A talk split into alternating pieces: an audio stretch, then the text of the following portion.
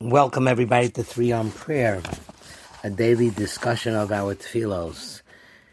Being that Kaddish Yasom, the mourner's Kaddish, is said after Mizmor Shir Chanukas HaBayis LaDavid, I just wanted to take another day to discuss the mourner's Kaddish, and maybe we'll elaborate upon it a little later.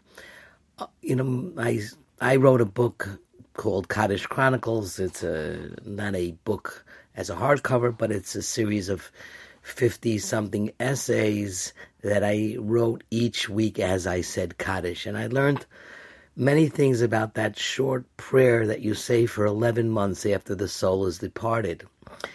And one of the sources that I actually had was a book by Leon Wieseltier, who was the well known former editor of the New Republic. And in that book, he shares his struggles with Yiddishkeit, with life, death, mourning, and meaning. And it's um, it's well researched. It's a little disjointed. He he jumps from personal experiences about how he tries to find minyanim all over across America, and then he analyzes he has an, analyzes esoteric uh, sources of eschatological they're called uh, prayers, those that were related to to um, to death. But one thing fascinating that he writes is that he had a cousin who suggested to his mother that being that he was not that religious, that the fate of his father's precious soul should be relegated to uh, somebody who's not that errant and somebody who's more devout.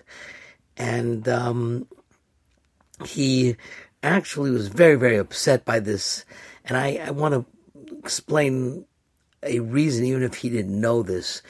The original source of Kaddish is is brought down in something a sefer called Machzor Vitry, and he writes about the benefit for a departed soul by saying Kaddish. And he talks about Rabbi Akiva, who was passing through a cemetery and he saw an unclothed man who was as black as charcoal. He was carrying a load of wood and he was running like a horse. And Rabbi Akiva asked him, What are you doing? And he says, hey, You know, why is your, you're a slave and your master's so harsh? I'll, I'll, free you. How much is it?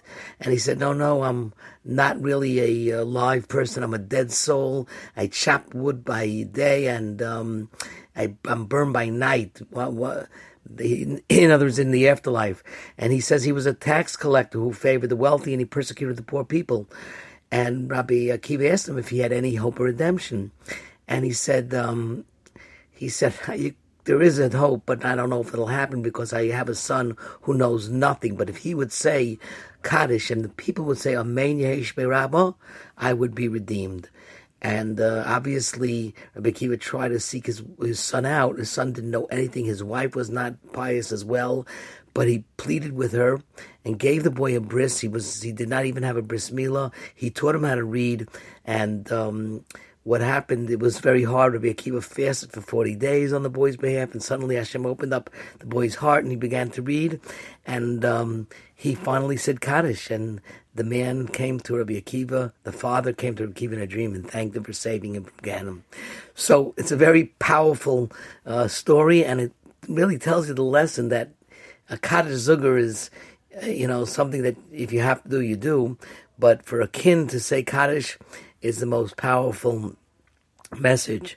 Why is Kaddish so powerful? We'll explore that tomorrow. This has been Three on Prayer, sponsored in memory of Shmuel Moshe Ben Shimshon Avraham Cohen Sternberg. This podcast can be heard by subscribing to all major podcast distributors.